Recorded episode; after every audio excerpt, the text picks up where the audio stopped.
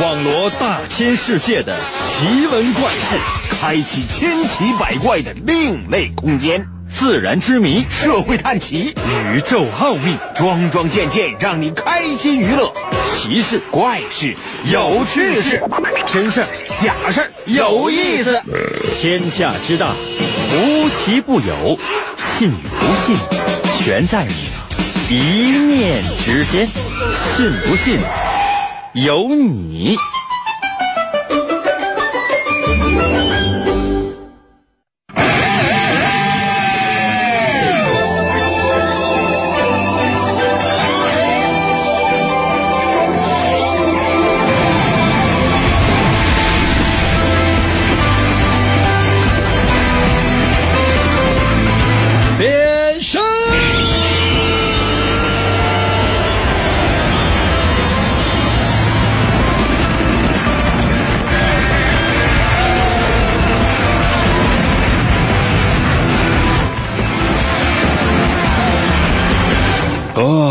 来吧，朋友们，我们的节目又开始了。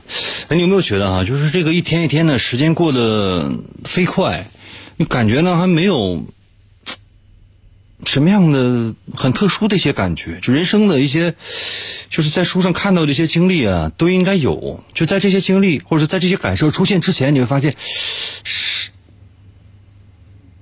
怎么就就是就是就是这一天一天的时间过得这么快，感觉快过完了。朋友们，你们有没有想过啊，你们内心深处最敬仰的那个人就就是我吧就我吧啊，这怎么就老了呢啊，这特别特别奇怪，这怎么就五十五了，这一瞬间就五十五了，明年还是五十五这怎么就不老呢？反正呢，我是觉得哈、啊，人呢、啊，在什么样的年龄段就应该做什么样的事情，在什么样的年龄段就应该想什么样的事情。当然，这是一个最理想的状态，但实际上呢，生活当中有这样或者那样的一些事情，会让我们呢没有办法达到这样的一种状态。那怎么办？朋友们，收听我们的节目，为什么？因为我们的节目呢，能够让你学会思考。你只有学会了思考，才能在变化多端的环境当中保持一颗思辨的心。无论你是一个善良的人，或者说是一个、呃、邪恶的人，这些都不重要，重要的是你只要有一颗思辨的心，你放心，你好坏我也管不了了真的朋友们，这这是只能这样了。我只能说，无论你是好人还是坏人，收听我们的节目呢，都会让你的大脑更加的灵活。准备好了吗？神奇的，信不信由你节目，每天晚上八点的准时约会。大家好，我是王银，又到了我们每周一次的逻辑分析推理游戏环节。还是那句话哈，我最近也越来越发现是。参与我们的节目的朋友呢，越来越有一种觉得我们节目有点难，希望我可以降低一些难度。我思来想去之后，我觉得应该是这样的，就说比如说哈，你给一群小学生讲课，那讲的全都是初中的课，那他肯定觉得很枯燥、很无聊、很没劲。相反呢，你给一群小学生讲课，你讲的都是什么呢？全都是小学一年级的课。那么小学一年级的孩子会觉得，哇，很新鲜，值得一听，值得一学。二三四五六呢，觉得非常简单啊，而且呢，可以在这里面显示什么？显示自己的聪明才智。他觉得收听你的节目，这家这题目这简单，这家显得我们这个机灵，不就是希望找一个成就感吗？不是说在生活当中遇到各种各样的事情没有办法解决，显得自己非常的懦弱和无能吗？那么在我们的节目当中找到一个心理平衡，准备好了吗？今天。是我们的嗯、呃、超级简单环节之超级简单版，准备好了吗？请听今天的第一题。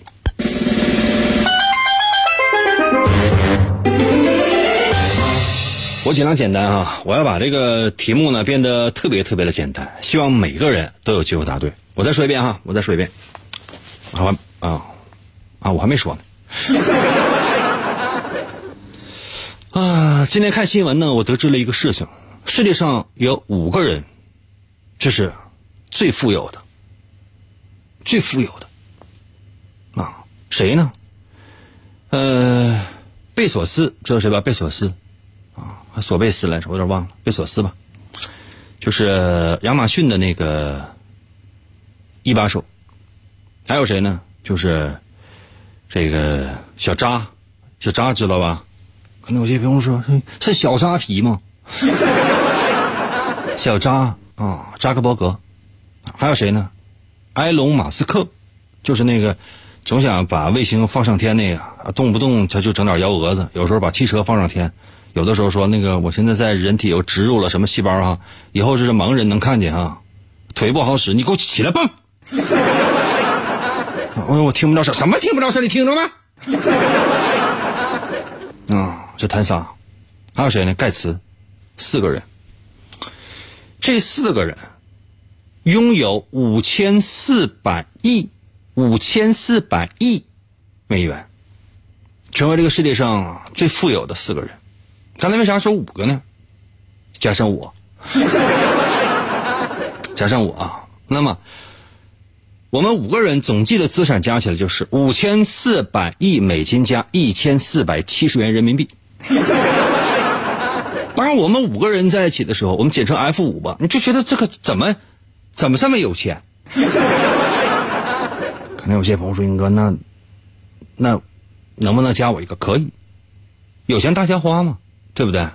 反正这钱也花不出去啊。题目现在已经开始了啊，这题目说一半了啊。有些朋友说：“那那我还没听明白呢。”那你不仔细听的话，那我拿那我拿你怎么办啊？我再说一遍哈，我啊，贝索斯，呃，埃隆马斯马斯克，扎克伯格，比尔盖茨，我说我说我我说我了吧？我我们五个人，加上你吧，加上你六个，好吧？五千四百亿美元加上一千四百七十一元人民币。我们五个，啊，算了，把他们四个都都去掉，把他们钱都拿过来。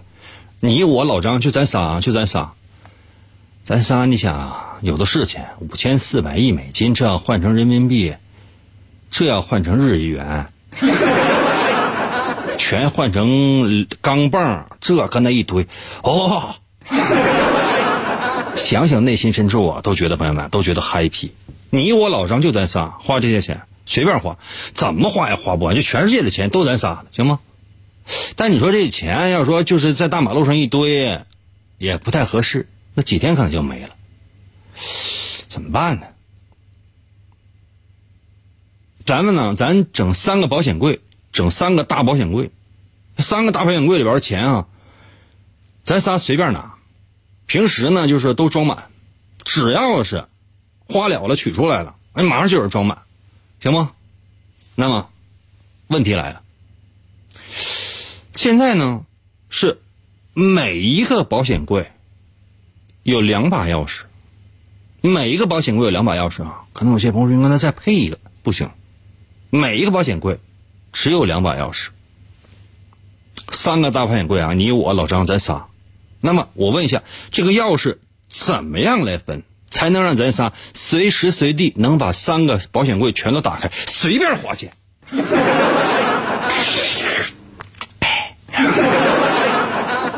来来吧，但凡是这个分配合适的钱，你打开拿。我再说一遍啊，朋友们，我再说一遍题啊，现在这世界上所有钱都归你我老张，都归咱仨了啊。但这个钱真的没有办法，就说是因为太多了。你说往哪个银行里放根本放不下，往哪个街上放的话，那是像大山一样，那些钱怎么办？现在就是整三个大柜子，整三个大柜子，不是说是你我老张一人一个随便，三个大柜子，三个大保险箱。然后呢，只要这三个保险柜里边的钱拿出来，马上有人把它填满。现在是钥匙问题。嗯，每个保险柜有两把钥匙，那咱怎么分的钥匙，就是说可以让咱仨就是随时随地都可以清空这些钱？就每个人咱都可以随时随地打开这三个大钱箱子，然后随便花，想吃烤地瓜就吃烤地瓜，想吃豆腐脑就吃豆腐脑。请问怎么做？就现在给我发答案，我给你三分钟的时间。如果你能能够只能收听的话，那你就直接把这个答案呢发送到我的微信平台。那如何来寻找我的微信呢？你可以百度搜一下王银的微信，仅此仅此而已。我没有办法把特别详细的微信告诉你，因为这个它有规定是不允许的。另外，你想收看我们的节目也可以，某音某手搜一下，万一能能搜到呢？尤其是某手，最快速度给我答案。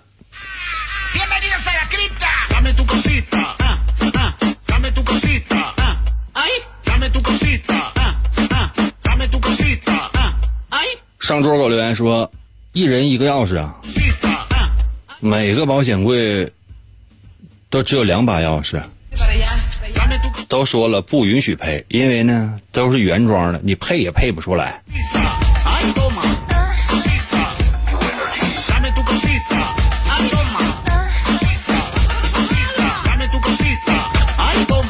到头儿说，那一把钥匙放在其中一个保险柜里边，那放里那打开这个别怎么办？你看四季四季给我留言说，给你够意思。阿姨说，那个感觉配乐没有以前好听，嗯，感觉你也没有以前帅了。怪怪我呀。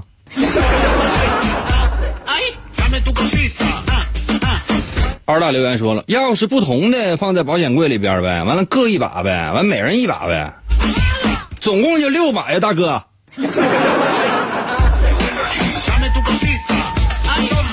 啊，三八零说，我三把钥匙，完、啊、其他的完你俩随便吧。原本是三个人可以非常和平的，每天非常快乐的花钱，你凭什么要三把钥匙啊？你这不是逼我和老张把你弄死吗？这就是没有智慧的人，没有智慧的人是多么的可怕！朋友们，你们有没有想过，没有智慧的人是多么的可怕？这个世界上总有这样的事情。你说，现在钱已经自由了，财务自由了，你随便，你爱怎么花怎么花，你爱怎么玩怎么玩了。在这种情况之下，你竟然出来挑刺儿，你这不说明这是人与人之间这种起码的信任就没有了？这不是因为缺乏信任，不是因为人性性本恶，是因为你脑残。你哎呀腾留言说，一人一把钥匙，然后那个保险柜里边放一把，那放里边那有啥用啊？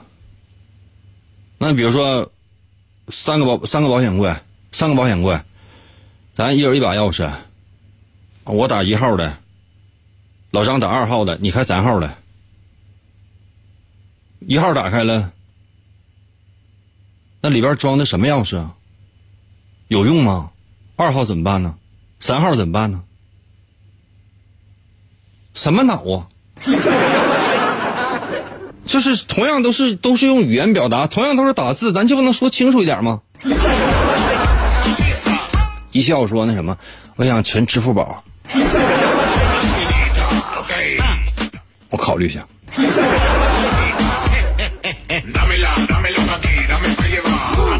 讨厌给我留言说了，我我想要一个保险柜，钥匙给我一把就行了。这就是这人呢，就是我都觉得就非常非常的奇怪，就这个事情特别特别的简单，特别特别的简单。然后呢，就是啥也不想，就给你一把钥匙就得了，啥玩意儿给你一把钥匙得了？三个保险柜，每保险柜现在两把钥匙，咱仨的钱随便花。那一个保险柜里边有时候只能放五毛钱，三个你都能打开，你是不是拥有一块五？用了一块五之后，你有没有想过，就现在朋友们，就这个季节上菜市场一块五能买不少菜呢？这这这脑啊，朋友们，脑啊！然后呢，就因为这点小钱，然后就是有时候他就容易撕破脸，你知道吗？方法其实异常的简单，那小朋友都会的玩意儿，我天哪！瞅你的损色！唉，休息一下，我马上回来啊！我再说一遍答案。你什么云哥我就啊啊啊啊啊！广告过后，欢迎继续收听。干啥呀？快点的吧！云哥节目开始了，我手机呢？我得想办法给他发答案呢，我必须得弄过他，赶紧的吧！一会儿别再让他跑了。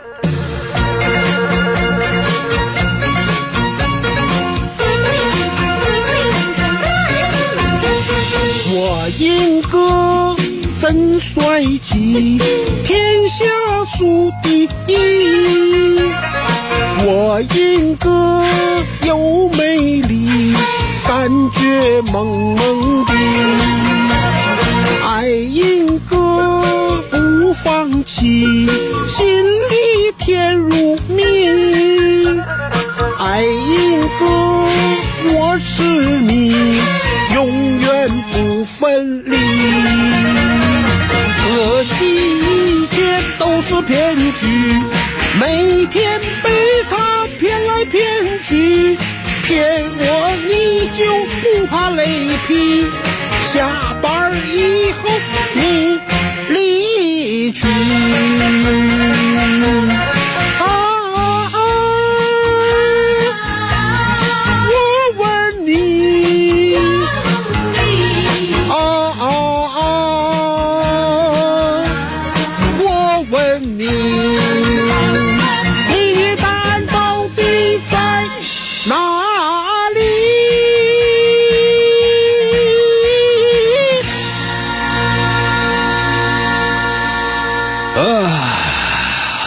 继续回到我们神奇的信不信由你节目当中来吧。大家好，我是王银。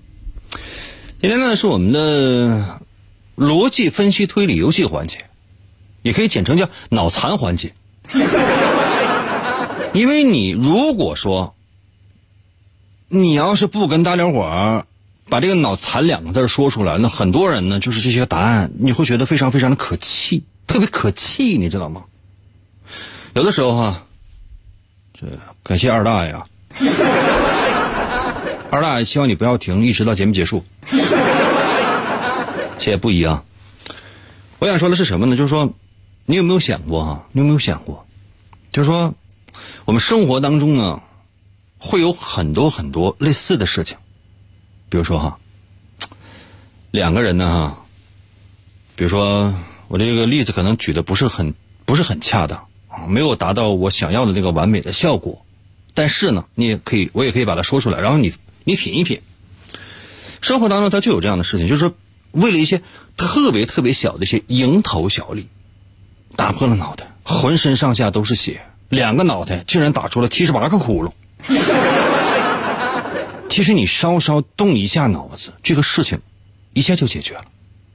刚才我给大伙出了一道题目，我说你看世界上所有的钱都是咱仨的，都是咱仨的，你我老张都是咱仨的，知道吗？全是咱仨的，随便花了已经。就是你已经财务自由，那个自由了，但是仍然有人想尽各种各样的方法在杀人。唉，真是令人觉得特别特别的奇葩，真的特别特别的奇葩。你有没有想过？特别特别的奇葩。唉，我说的是这些钱拿过来之后，拢共的放三个大箱子，你我老张咱仨随便花，你我老张咱仨随便花。但是呢，每个大箱子因为结构特殊，只有两把钥匙；每一个大钱箱子，就是每个毛每个保险柜，只有两把钥匙。那么，请问你我老张，咱仨要想一想，怎么样？分配这个钥匙可以让我们随时随地都打开这三个箱子，随意拿钱，就这么简单。我们三个只要稍稍动一下脑子，事情就已经解决了。但是你看一下哈，看一下我的微信哈。刘鑫说，那个欣欣说，欣欣说，你把钱放两保险柜里呗，放两保险柜里咋的呀？那一个保险柜两把钥匙，你我老张咱仨谁拿两那两把钥匙啊？我和老张一人一把，你没有行不啊？然后呢，另外那一个箱子，我和老张一人一把，你也没有钥匙，行不？你想拿钱的话，那能不能跟咱俩说一声啊？得咱俩同意才行。你你怎么就这么憋屈呢？艺术家给我留言说了，咱仨住一起，不要那么多把钥匙，一个箱子一把就行了。那咱仨以后什么事儿都在一起吗？拿钱出去活出去嗨去，必须得仨在一起吗？那结婚入洞房的时候也是这仨人吗？这这特别特别奇怪，就让人没有办法理解，就是特别特别的简单。就为什么会有人不愿意动脑筋？就最起码的脑筋，你稍微动一下，这件事情就已经解决了。东和西留言说：“不要钥匙了，没有钱的大哥呀，就是不要钱了呗。”你看，倩儿不还给我留言说：“银哥么么哒，你少过来这套。”么么哒么么哒，这个柜子你都打不开的玩意儿。正在输入给我留言说了，你拿我和老张的，我拿老张和你的，老张拿我和你的，用不着这玩意儿，咱仨一人一把不行吗？剩下三把钥匙往保险柜里一放不就完了吗？就点破事儿，我退你。糖豆说那不钱不放保险柜里呗。都告诉你放保险柜里了，我的天哪！那全世界的钱都咱仨的，放三个保险柜里边，咱仨花呀，大哥呀！卡多是明白人，卡多给我留言说是一二三和三二一，明白人都都是聪明人，嗯，就这么简单。他已经把答案说完了，我是没明白。鬼行者说，一个人一把自己，另外三把分别放在不是自己的箱里，喏，就这么简单，这就是答案。这就是答案，朋友们。糖豆，糖豆说每人一把钥匙，还剩三把，分别放在保险柜里，这就是答案了，就完事儿了，特别简单，完事儿了，朋友们，懂没？这谁还要再杀老张啊？怎么还杀老张呢？哎呀，你看颓废说，你拿一号保险柜的。二两把钥匙，我拿二号的两把，老张拿三号的两把，什么玩意儿？用不着，就咱仨都可以分呐。林总说：“那电锯安排呗。”保险箱是你的财产，保险箱意味着要保护的是你的钱，不被其他人拿走。不是说你把保险箱打开之后，然后里边的钱拿走，你只有这些钱，而是世界上所有的钱。你破坏的是保护你自己的一个规则。你能懂吗？破坏的是保护你自己的规则，人家设定一个规则，或者说我设定一个规则，为的是保护你和保护你的财产，而你想的是啊，为什么要保护我？啊，嘉森给我留言说，你和老张一人一把钥匙，只有我开，我只有只有我有开柜密码，你俩开箱得让我按，不让你按，都不让你碰。哎呀，我最后再看一个，然后我把答案说了啊。小助理说钱都是我的，不用争了。啊，英美说不不是钥是不是钥匙的问题，只要你俩大老爷们儿走在一起不就好了吗？那我我和老张为了你还得就是把性别稍微弄一弄啊。嗯。老山说每个保险柜里面各放一把柜子钥匙，这是编程题，剩下的三个人随便一人一把，就是这样，就是这样。你看牛牛说先把 C 保险柜的钥匙放在 B 保险柜里面，再把 B 保险柜的钥匙放在 A 保险柜里面，再把 A 保险柜的钥匙放在 C 保险柜里面，剩下的三把钥匙里面平分。懂、no? 懂吗？明白吗？不用杀人，只要动脑筋就行了。十里给我留言说一人一把钥匙，其余的三把每个保险柜放一把，但是不能对应号放放钥匙，这样每打开一个保险柜就能继续开下一个保险柜，懂吗？这个这个十里是目前为止就讲的最好的，因为他说的非常明白。我再给大家伙仔细说一遍哈，世界上所有的钱都给你我老张，都给咱仨了，就在那儿放着，朋友们，就在那儿放着呢。然后呢，你说他没有办法在马路上放着，在银行里放着，来回取的话手续很繁琐的，知道吗？现在设定的是三个大保险柜跟那放着，谁也打不开，因为钥结构很特殊，钥匙也很特殊，只有我们三个人能够打开。但是每个保险柜只有两把钥匙，你我老张想要随意开柜，随时开柜怎么做呢？方法非常简单，首先每个保险柜不是有两把钥匙吗？我们仨一人一把，比如说啊，分成一二三三号吧，我只放了三个箱子，朋友们，我这要是放七十二个箱子，你是不是就傻了？就三个箱子，一号、二号和三号。首先钥匙，我们一人一把了哈，然后另外一把钥匙，因为每个保保险柜不是两把钥匙吗？另外一个钥匙放在哪儿呢？嗯，这是 D I S O N， 谢谢啊。另外另外一把钥匙就放保险柜里面，但是不能说一号放一号的钥匙，二号放二号的钥匙，三号放三号的钥匙。比如说一号放三号的钥匙，二号呢，二号放一号的钥匙，只要区别开就可以了。那三号呢，三号放二号的钥匙就完了，只要一区分就 OK 了。比如说我有一号的钥匙啊，我把一号打开，这柜子打开之后呢，然后我把里边钱拿出来，这是我的了啊。然后呢，这个柜子里面有一把钥匙，比如一号的放的是三号的钥匙，我再把三号的钥匙拿出来，我把三三号打开，然后我把三号保险柜打开之后，我把钱拿出来。三号里边放的是哪儿的钥匙？放的是二号的钥匙，这样二号的钥匙我也能打开。我开完之后，然后我把钥匙原封不动的放到里边，三个保险柜关好。接下来是你，你也可以拿，或者你先来也可以。比如说你拿的是二号保险柜的钥匙，你拿二号保险柜的钥匙，你把二号保险柜打开之后呢，里边钱拿出来，因为随时有人填满嘛。这里面放的是四保险柜里面放的是三号保险柜的钥匙，你把钥匙拿出来之后，把三号保险柜打开，然后呢把钱拿出来。当然钥匙你别忘了放回原处啊。三号保险柜里面放的什么呢？是一号保险柜的钥匙，你把钥匙拿出来，把一号保险柜打开，把里面钱拿出来，钥匙放回原处，三个门关得严严的。我们三个人可以人生没有任何的交集，各玩各的，天下所有的钱都是我们的，我们没有必要为了这点事儿去争执、去杀人，甚至去破坏保护我们自己钱的规则，就这么简单。规则就在那儿，规规矩是什么？是死的，人是活的，但人这个活不是说是让你去破坏规则去活，而是让你动脑筋如何利用这个规则，让你的生活达到最大程度的便利。为什么我要设置这样的一个环节？不是因为我闲着没事我说哎，朋友们烧烧脑吧，有什么脑可烧吗？没有，这是最基本的一些逻辑的题目。刚才有人说是编程的题目，是的，这也不一。你真的你看新闻，就很多很多人就会觉得特别特别的奇怪。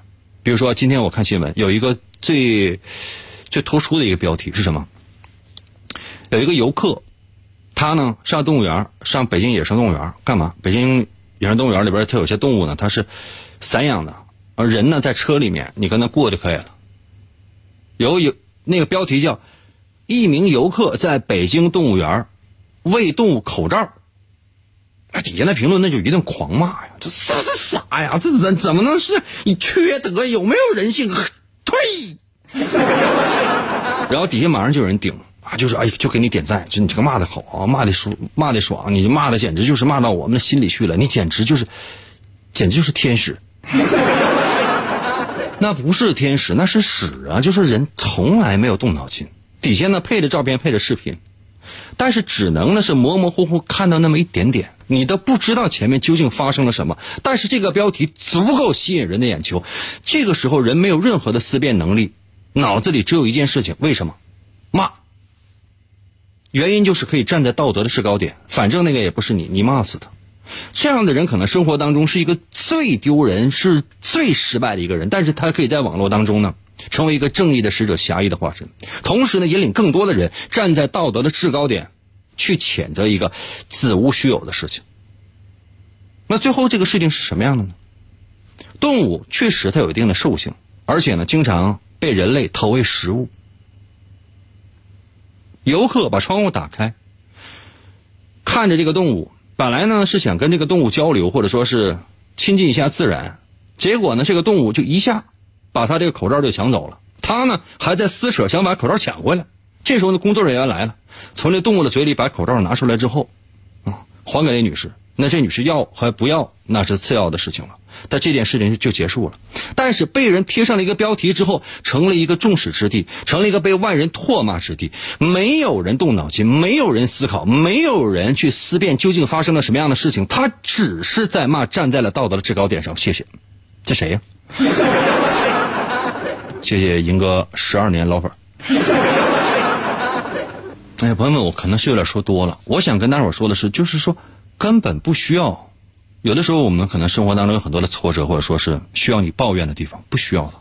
你稍稍动一下脑筋，很多事情是能解决的。如果说实在是动脑筋也解决不了，那你会发现一件事情，就是你周围可能很多人都是这样。那个时候要怎样做，我以后再说，懂吗？你这个可能就是很悲催了。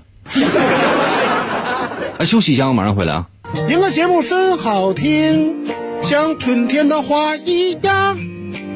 广告过后，欢迎继续收听。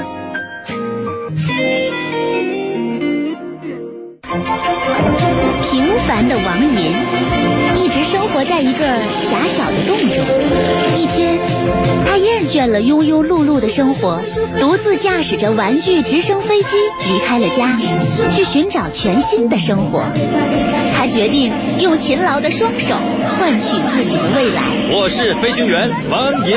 旅途中，他又遇到了生命中的伙伴，他们联手开启了紧张刺激的冒险生涯。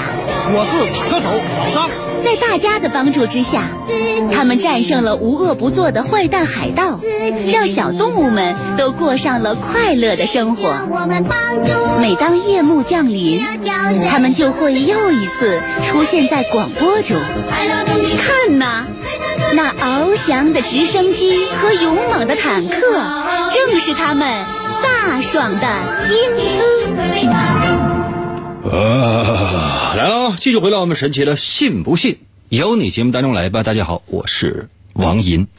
现在距离我们节目结束呢，其实还有那么一点点时间，但我真的是希望可能很多人收听我们的节目呢能够有所收获。我指的收获呢，不是说是你收听我们的节目然后掌握了一些什么样的人生道理，朋友们，那个不是我想要传达的。就是说嗯你说一个人就天天给你讲大道理，说这个人生啊就应该是这样的，这个事儿呢你做的是不对的，是吧？你对你媳妇儿呢这实在是受不了，就让人就觉得就是你别跟他嘚嘚了。你说那玩意儿听起来好像是特别有有道理似的，那你有没有想过这样的一件事情？你说每个人的生活是不一样的，每个人的遇到的事情也都不一样的。是我可能跟你说了一件事情，就是我把我的这苦恼说出来的，然后你说了一种解决方法，你说那种解决方法可能适合于你，或者说你适用，对于我来说有什么用啊？我能说做到跟你说的一模一样吗？那我能做的跟你说的一模一样吗？如果说我能做的跟你说的一模一样的话，我不会出现这样的事情，懂吗？所以说轻易不要给其他人支招，支完招之后就觉得你怎么怎么样啊，这这哎，无非是显得自己好像多么厉害，多有智慧，屁都不是，知道吗？屁都不是。所以说你看，我也不是说是完全不给别人支招，有时候很多人求我，我呢也跟你说了，那能不能做到那是你的事情，不是说我给你支完招之后然后你按着这一步一步走，走完之后它就能行。因为如果你要是能行的话，你就不会出现今天的这样的事情。不信你试一下也行。人生有什么疑问的话，我也可以可以可以给大家伙支支招啊，但今天不支了啊，太讨厌。你这样的哈，我说个特别特别简单的题，小孩题，好吧，小孩题。其实我的目的就是为了要让你动动脑，只是动动脑，没有别的意思，动动脑就可以了。准备好没？嗯、呃，老张要死啊！老张要死啊！嗯、呃，反正不行了，就住院了，就感觉就是就是随随随时随地的。那你说咱仨这么好，刚才那钱都三个保保险柜咱随便花了，咱是不是应该去看看老张？也不用买啥，嗯，买点水果，我拎一根香蕉，你买个苹果，咱去看看老张去，行不？行不行？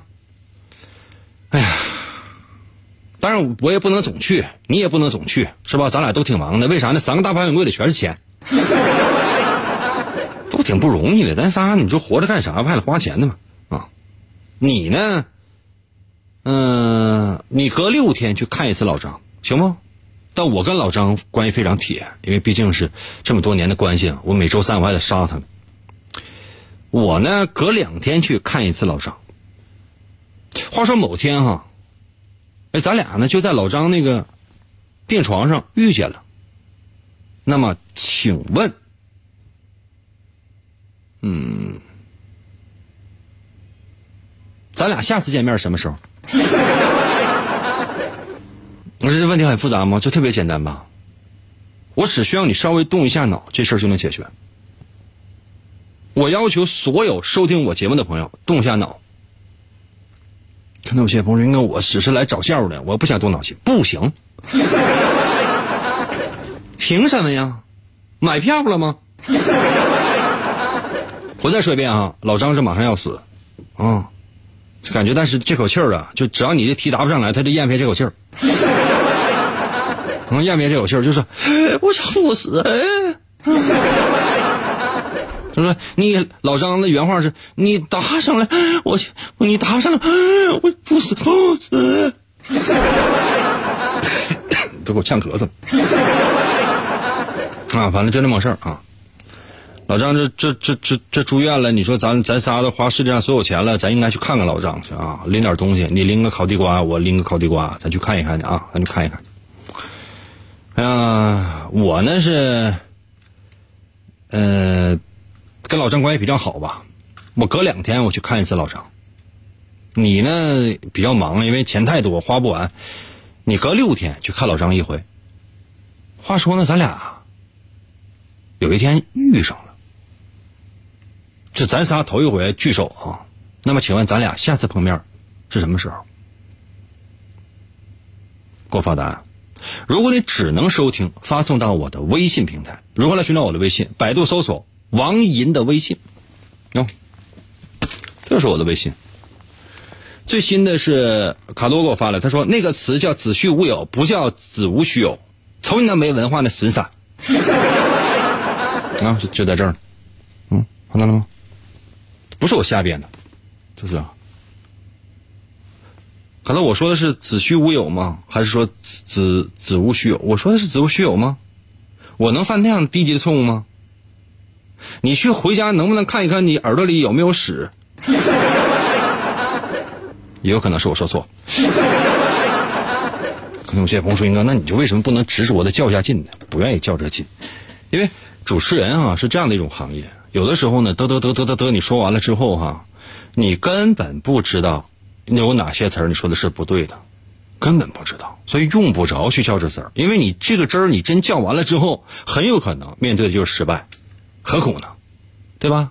那比如说哈、啊，我说一些词儿啊，说来说去说来说去，很多人认为我可能说的是对的，比如说我经常说的说一个词儿叫“你都前穷骑驴了”。了解我的朋友，那那可知道我可能就是习惯于这么说了。那不知道说从你那损色，那个从你那个黔驴技驴那个样，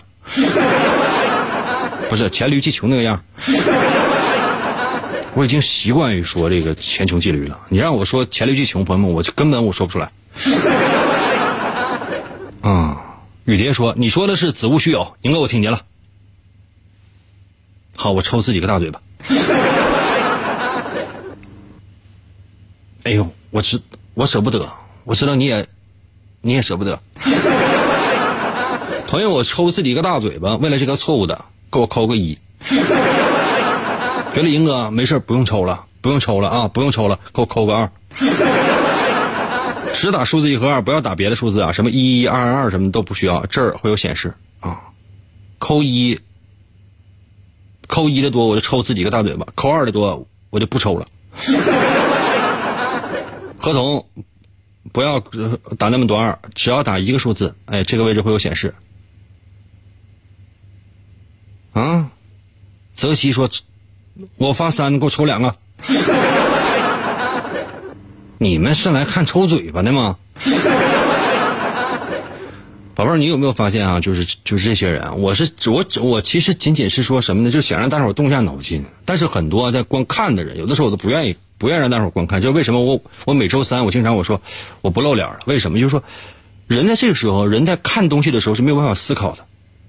这是为什么？朋友们，我我是不看电视的，你知道吗？我可以看电影，但我几乎不看电视。有时候看个综艺节目也是可以的。但你让我就特别认真的看很长时间电视，朋友们，我受不了。世界上人会变成傻子的。哎呀，很多人都让我抽一个。嗯，九花说黔驴技穷是什么典故？哎呀，黔驴技穷，你这四个字都打出来了，就不能百度一下吗，大哥呀？简直了，这是。海给我留言说六天以后呗，什么？六天以后你休息啊？我再说一遍，老张马上病危了，就不行了，就要死了。咱俩呢，作为哥们儿去看一眼老张。你比较忙，你每隔六是啥时候？时间是有限的哈，你还有最后四分钟的时间，朋友们。我也特别想出很多很多的题，但时间真的有限，我要快一点。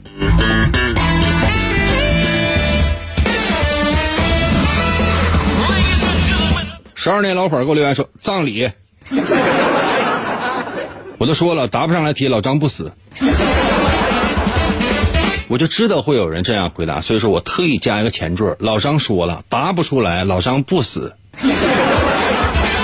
也就是说咱俩碰面之后，咱俩碰完面了，老张当场就死。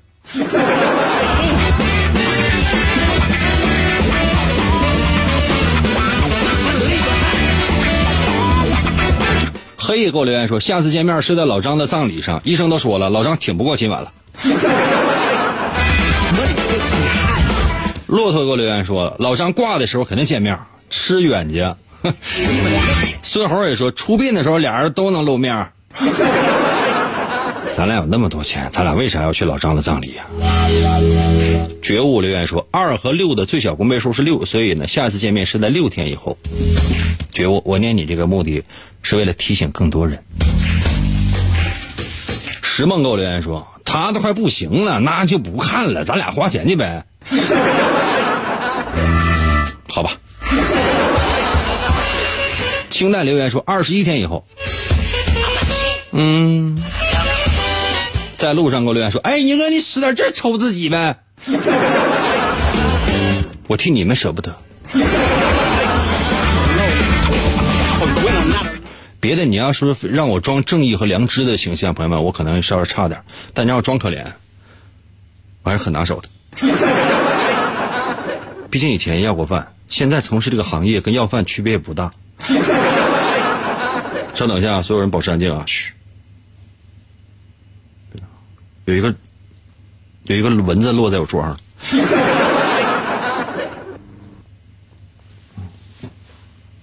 接下来主持人现场为大家表演拍蚊子。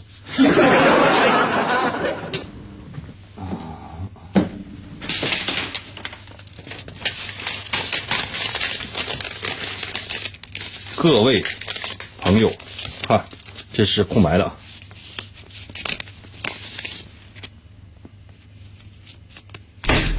啊哈哈哈哈，磕手了。但是蚊子成功的拍死，看到吗？嗯，平生最恨蚊子，因为我这个体质特别招蚊子。哎呀，不好意思啊，耽误大家伙时间。哎呀，好了啊，接下来的时间我给大家伙解释一下啊，就是说，嗯、呃，老张，我再随便提啊，老张要死了，然后呢，咱俩作为哥们儿去看一眼老张，你呢很忙，你有大量时间需要需要花钱嘛，毕竟我们三个是世界首富了嘛。然后你隔六天去看一次老张，我呢隔两天去看的，我跟老张关系比较近啊、哦。那么请问我们你和我下次碰面是什么时候？其实说老张葬礼呢也可以吧，这个也算对。有些人说六天，这什么最大公倍数、最小公倍数，我也不太知道。我说实话，我只会数手指头，因为我这个人比较笨嘛。假设说今天是几号呢？明天开始算吧，明天开始算，明天一号开始算，嗯，比较方便。一号哈，我是隔六天，啊，你是隔六天去看老张一次。一号哈，现在一号哈，隔六天。二号、三号、四号、五号、六号、七号。也就是说呢，我是。呃，一号啊，一号，假设说今天是一号，我俩碰面了哈，再隔六天，二号、三号、四号、五号、六呃六号、七号，这是隔了六天，也就是说你再来是八号再来，对吧？隔了六天之后，你再来是八号再来，八号来完之后再隔六天，八号再隔六天哈，呃，九号、十号、十一、十二、十三、十四，你下次再来的时候，然后就是你再来是十五号，然后呢？十五号再隔六天，呃呃，十六、十七、十八、十九、二十、二十一啊，又隔了六天。你再来的时候呢是二十二号，对吧？你是二十二号再来，哇，太累了。我是隔两天再来，我隔两天再来哈。一号我隔两天，二号、三号隔了两天哈。我再来是，我再来是四号了，对吧？我再来是四号了，对吧？然后呢，四号完了之后呢，再隔两天，五号、六号，我再来是七号，七号再隔两天是十号，十号在中间再隔两天，十三号，十三号再隔两天是十六号，十六号再隔两天是十九号，十六号再隔两天是二十二号，哎，都有二十二号，也就是说在二十二天之后，我俩还能再见面。那数手指头都不会吗？鄙视你们！今天就到这儿吧，明天同一时间，等你啊。